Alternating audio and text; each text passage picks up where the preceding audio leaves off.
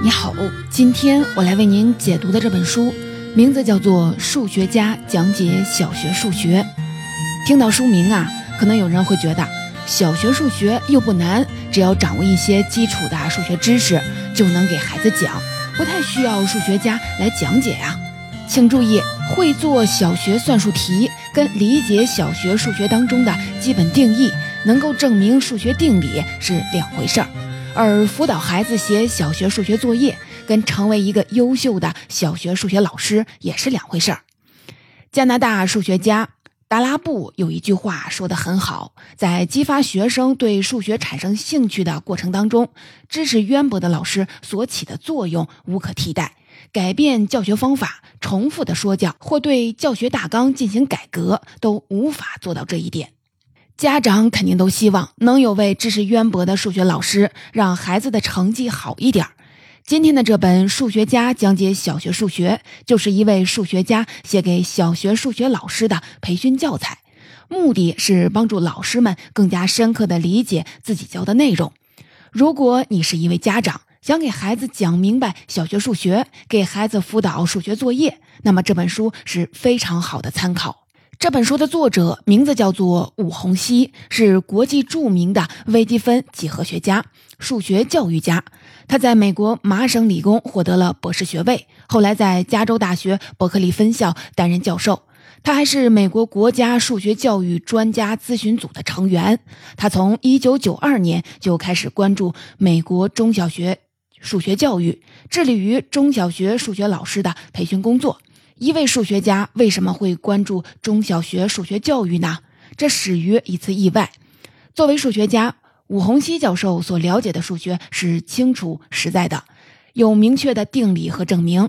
可当他审查完一套美国中小学数学教材后，意外的发现，美国中小学数学教材当中有各种各样的问题。比如说，几乎不给出任何准确的数学定义，会用语言陈述来代替数学符号表述等等。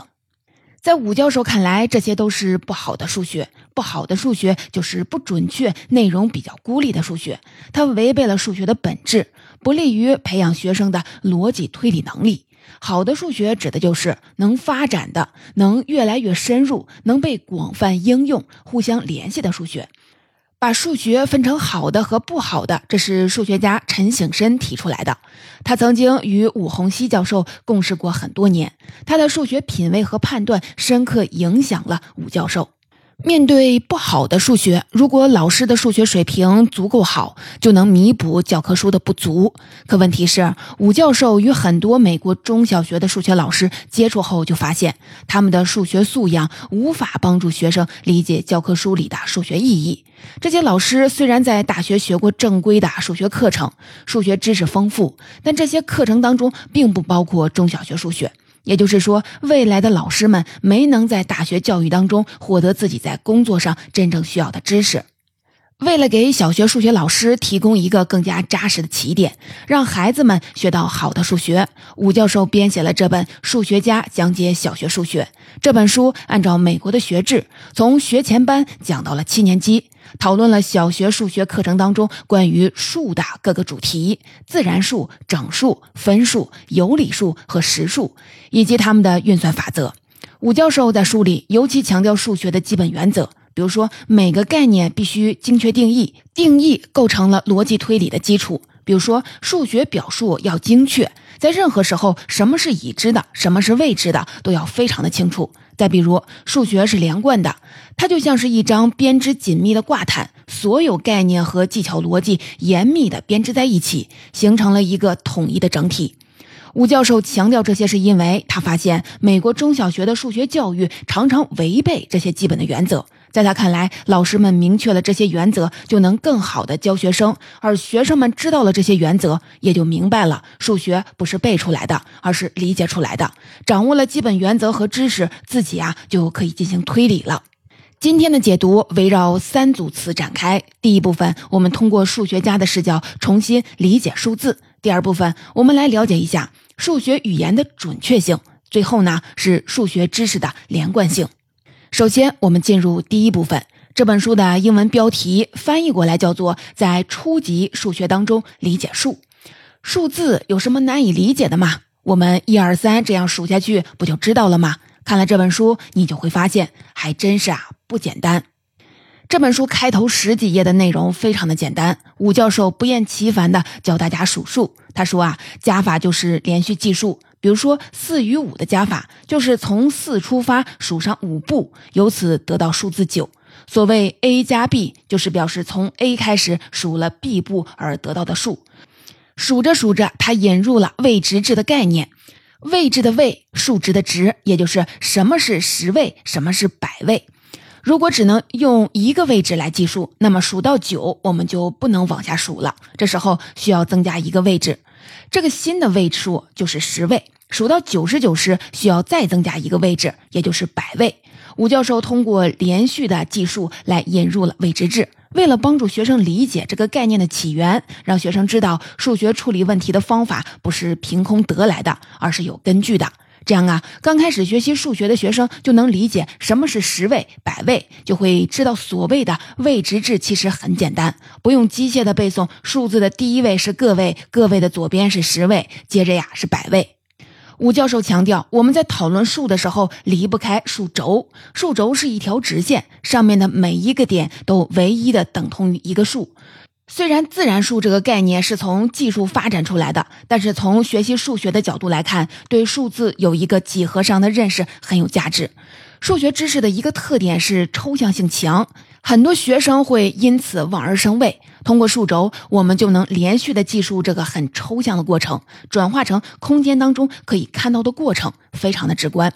在数轴上，我们不仅能找出自然数，还能找到分数、有理数，从而理解这些数的加减乘除。比如说，把数字 a、b 都放在数轴上，得到线段 a 和线段 b，两个拼接起来求长度，就是两个数字相加的结果。说完了计数，我们来看运算法则，这是小学数学当中最基础的内容。一说到运算法则，有些人就认为只要会背啊就足够了。假如一个小孩总是面对四乘五等于几，十七乘以十二等于几这样的问题，那他的确不用学习任何的运算法则的本质。可如果他长大后还要继续的学习计算，要去算三万四千六百零九乘以五十四万九千七百二十八等于多少的时候，靠着背诵运算法则就很难回答了。在武教授看来，我们在讨论运算法则的时候，重点不是法则本身，而是隐藏在他们背后的逻辑推理。这些内容能让老师和家长向孩子合理正确的解释为什么人们要这样计算。吴教授还建议，如果家长想让孩子早点的接触数学推理，就要让他们学习这些运算法则的本质。如果一个人对运算法则的数学推理过程感到了不舒服，那他以后就很难理解代数了。那么，究竟什么是运算法则的本质呢？吴教授说，运算法则有一个贯穿的中心思想，就是把复杂问题分解成一个个简单的子问题。这些是研究数学的基本工具。在进行多位计算的时候，把计算过程分解成许多步，每一步都只涉及一位数的计算。举一个简单的例子，我们左右手里都有一摞的钱。左手呢有三张十块钱，四张一块钱，也就是三十四块钱。右手呢有两张十块钱，五张一块钱，也就是二十五块钱。这些加起来一共有多少钱呢？我们可以先把十块钱都放在一起，有五张；一块钱都放在一起，有九张。相加的结果就是五十九。像刚才这样，不管参与计算的数字有多大，运算的每一步都只关心一位数的计算，这就是抽象思维。而抽象思维是数学学习的关键。有一种观念是，搞数学每一步啊都要思考。但吴教授提醒我们，不是这样的。搞数学对一个课题深刻理解后，就可以把许多复杂的过程分解成简单机械的过程。老师、家长在给孩子讲运算法则背后的推理时，常常会感觉这种单调，单调啊就对了。简单单调的计算过程做起来既简单易行，还能为我们节省脑力。吴教授说，给孩子讲授运算法则时，必须同时强调运算法则是单调、不用思考的。假如老师、家长给孩子讲运算法则的时候不强调这种单调，反而会丢掉了他们的本质。读这本书的时候，我们也会感觉到这种单调。比如说，武教授会让我们比较一零五八和八百七十四这两个数字，谁大谁小。这一听啊，是明摆着的事儿，我们凭直觉就能比较出来。但吴教授说，凭直觉并不是学习数学的好的方法。好多孩子一学到分数都会感觉到困难，那就是因为直觉不起作用了。有些孩子会误以为二分之一加上二分之一等于四分之一，这就是错误的直觉。那么，怎么不靠直觉来比较一千零五十八和八百七十四的大小呢？吴教授说，一千零五十八比八百七十四大，那是因为九百九十九比八百七十四大。九百九十九是最后一个三位数，它后面跟着的是第一个四位数的一千，而一千零五十八又比一千大。吴教授还在书里说，孩子学习运算法则，其实就是从数学的观点领悟阿拉伯计数法。这是什么意思呢？我们都知道，阿拉伯计数法也叫做十进制计数法。十进制就是满十进一。武教授讲十进制之前，先讲了除法的定义。在他看来，十进制的除数是十，二进制的除数是二。听起来啊，有点抽象。我们来看一个例子，比如说，十进制就是把一个数字改为了十的 n 次方的展开式。用十进制来看，二十八这个数字就可以展开成二十加八，也就是二乘以十的一次方，再加上八乘以十的零次方。这就是阿拉伯计数法的十进制的数学意义，不再通过数数来认识一个数字，而是从展开式的角度来认识它。刚才我们为了表述方便，用的都是很小的数字。武教授在书里也特意的说到，有时候小学老师为了课堂讲述方便，总会用比较小的数来举例，但这实际上会造成学生的畏难心理。其实啊，只要掌握了规则，就不用怕复杂的数字。小学老师也可以在课堂上用大的数字来给学生举例了。说到计数法和运算法则时，除了数轴，吴教授还讲了很多相关的知识。感兴趣的话，你可以在这本书的第一部分看到。我们这里啊就不展开了。吴教授之所以介绍这些知识，是想帮助老师和家长对自己教的东西有高屋建瓴的认识。这样啊，大家在教孩子的时候，头脑当中就会更加的清晰。我们读武洪熙教授这本书，会有一个很直接的感受是死抠定义。他说啊，在数学当中，定义极为重要，因为数学是一门精确的学科，人们需要精确的知道自己在讨论什么内容。这本书的目的之一，就是强调用精确的语言和精确的推理，得到逻辑严密的结论，并解决具体的问题。武教授这么重视定义，是因为他发现美国大部分的学校长期以来都忽略定义，老师和学生会感觉定义啊不是必须的，而是多余的。可是啊，如果老师教授数学时不给出精确的定义，学生会不知道自己学的是什么。而武教授看来，定义是所有数学推理和讨论的基础，定义决定了每个概念都有什么样的性质。有了精确的定义，许多严格的推理就变得可以理解了。接下来，我们就来看看什么是精确定义。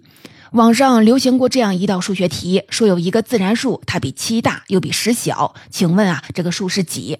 不少人的答案可能是八和九，但实际上答案应该是八或者是九。问题里说的这个数，它的意思是一个数，而八和九是两个数，一个数可以是八或者是九。分辨和与或之间的区别，这不就是语言上的事儿吗？学数学也要强调对语言的理解嘛？当然是的，数学也有对语言的理解。比如说，我们学数学时会碰到“有且仅有”这样的短语，这就是一种严谨的数学表达。武教授讲到分数乘法的时候会说，日常用语经常是模糊不清的。假如用日常用语来做数学题，可能会变成了一种猜谜游戏。在这种情况下，数学题做得好不好，常常取决于一个人对日常用语隐含意义的理解有多深。我们来看两道应用题。艾伦一家人参加了一个野餐聚会，一共有十五个人。艾伦一家是十五个人当中的三分之一。请问这一家有多少人？另一道题是：詹姆斯吃掉了十六根火腿肠的八分之一。问他吃了多少根火腿肠？我们不用做这两道题，用它们为例，是想让你理解题目里的的字其实就是我们要做的乘法。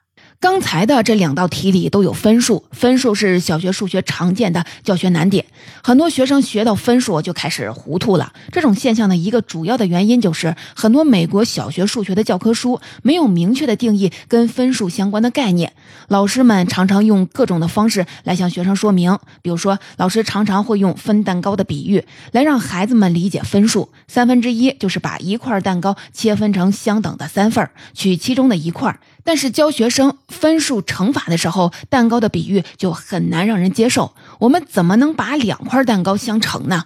除了比喻，美国学生学分数的时候，通常还会碰到不同的解释。一种是说分数表示部分与整体的关系，还有一种是分数就是商，分数三分之二就是二除以三。武教授说，把这些解释当成了分数的定义是不能让人满意的。如果老师、家长不用精确的定义来讲解数学，而是用比喻，那就不能要求学生去进行计准确的计算，更不能要求他们去做准确的推理了。那么，武教授对分数给出的精确定义是什么呢？非常的枯燥。在他看来，分数也是数轴上的点。假设有一个自然数 n，我们把零到一之间的线段分成 n 个相等的部分，那么 n 分之一在数轴上就是零在右边的第一个分点，n 分之一的所有倍数就构成了一系列与 n 有关的等距点。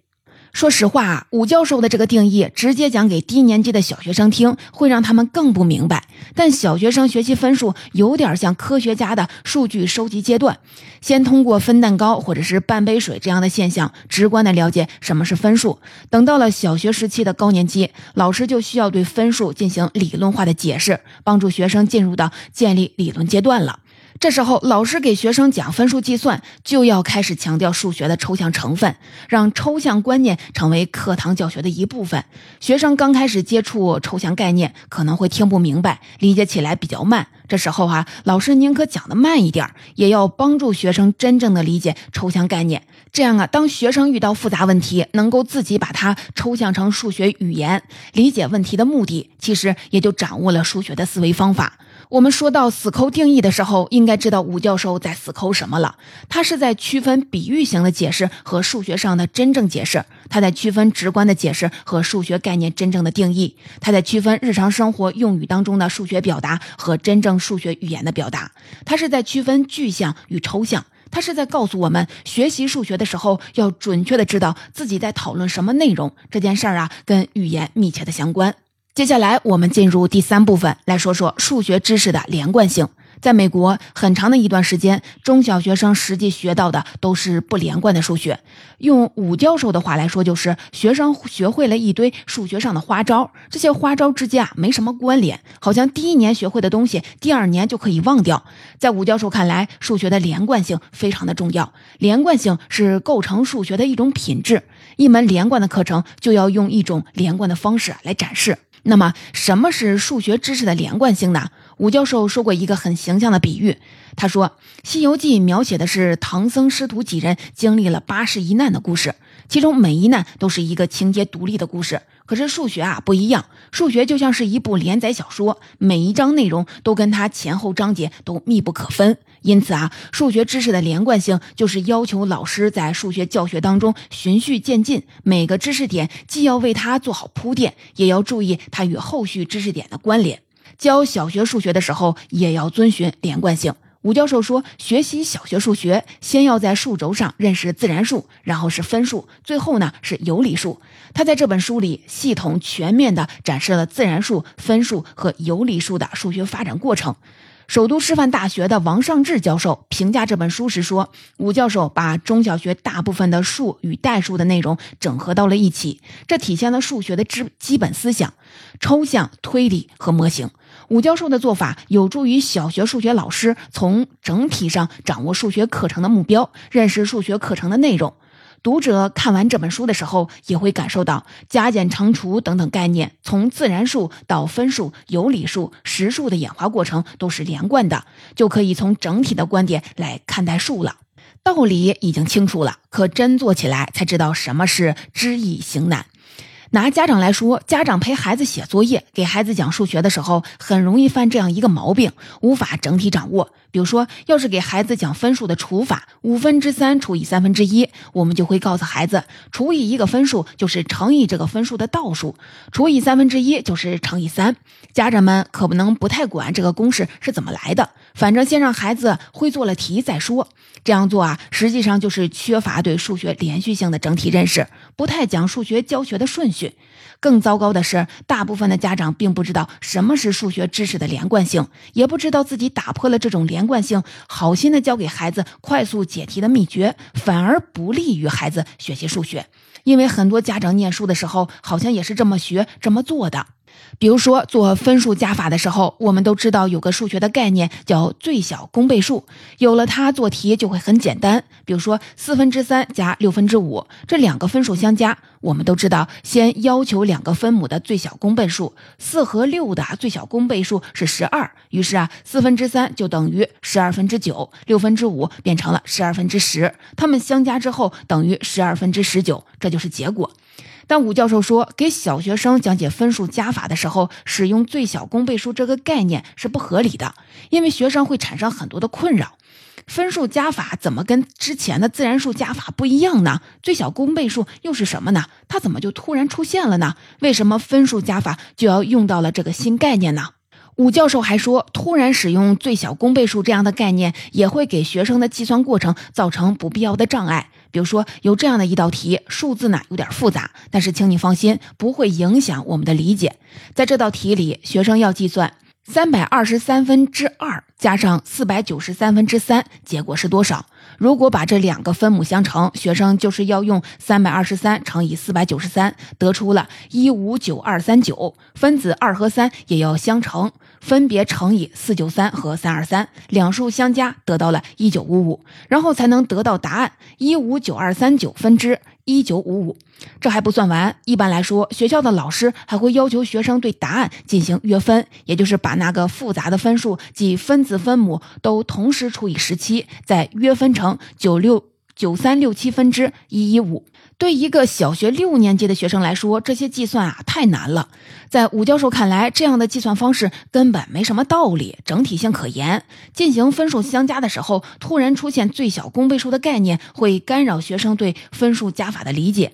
至于得出的答案是不是要约分，也不是什么一定之规。十分之五要约分成二分之一就足够了。分母分子是两位数的时候，约不约分其实并不重要。武教授说，讲解分数的时候，我们不能总是让学生面对一位数的分母、一位数的分子，而是要用比较大的数。简单的分数会使学生习惯性的依赖比喻的方式，不愿意对分数进行抽象理解，这会阻碍了他们之后对代数的理解。如果老师布置的习题当中能够经常的出现六十八分之一百五十九、八百二十五分之二十一这样复杂一点的分数，而不是简单的分数，学生就无法用比喻的方式去理解分数了，他们进而就会迫切的想要掌握分数的概念及其运算。那么，武教授在这本书里是怎么讲解分数加法的呢？他花了很多的篇幅，先是做了一些基础知识的铺垫，讲了什么是等价分数，什么是等分数，什么是分数对，然后呢，才讲到了分数加法。讲完分数加法以后，他又继续的往后延伸，讲了等价分数的进一步应用，讲了分数的乘法和除法。他这样讲，就是在确保数学知识的连贯性。武教授建议，老师在教中小学数学知识的时候，不仅要为教学难点做好铺垫。也要适当的向高等数学引申，把中小学数学知识和高等数学统一的衔接在一起。如果老师做不到的话，起码也要保证自己教的知识不会跟高等数学的知识相悖。这样啊，学生在学习数学的过程当中，才能感觉到数学是一门有整体性和连贯性的科学，是有理可循的，增强他们学习数学的信心。就像日本数学的教育家米山国藏说的。数学是由简单明了的事项与逻辑推理的结合而一步一步构成的，所以啊，只有学习数学的人注意老老实实的一步一步的去理解，并同时记住其要点，以备以后之需要，就一定能理解其全部的内容。回过头来想想，我们凭借自己有限的数学知识，帮助孩子做一道小学的算术题，这不算是什么难事儿。我们给孩子讲分数的除法的时候，告诉他除以一个分数就是乘以这个分数的倒数，这非常的简单。我们脑子里记着这个公式，能帮助孩子做题。但是如果我们要想像武教授那样理解数学知识的连贯性，注重连续性的逻辑推导，一步一步的给孩子讲明白整个小学的数学课程，这也绝对不是一件。简单的事儿。总结，以上就是我对《数学家讲解小学数学》这本书的解读。下面呢，我们一起来简单的总结一下。首先，《数学家讲解小学数学》是武洪熙教授写的一本小学数学师资培训教材。他设定的读者是小学数学老师，目的呢是让小学数学老师对自己教的课程有整体的认识，进而让学生学到好的数学。这本书虽然是数学教材，但是读起来并不需要太多的数学基础。如果呢你是家长，想给孩子辅导小学数学作业，不妨看看这本书。书中的推导都很严谨，你可以准备好草稿本和铅笔，跟武教授啊一起演算。第二，我们只要打开这本书，就会感知到武教授对定义的重视。用一句话，我们常说“死抠定义”，他的死抠定义是一种高屋建瓴的认识。我们跟着吴教授来区分日常生活当中的数学表达和真正数学语言的表达，实际上就是要学着清楚地意识到自己讨论数学时在说什么。第三呢，有些家长看见自己的孩子给别人讲数学题，会觉得呀是在浪费时间。实际上，理解一道题再讲给别人听，是在整理自己的思路，自己搞明白了才能深入浅出地讲给别人听。吴教授这本书能帮助我们理解小学数学，但并不意味着我们看完书后遇到什么样的题都能解出来。有时候啊，不断的刷题就是在加深理解。因此，阅读这本书的时候，我们也应该耐心一点。书中的内容，孩子要用六年的时间才能学完，我们也有六年的时间跟着孩子啊一起学完。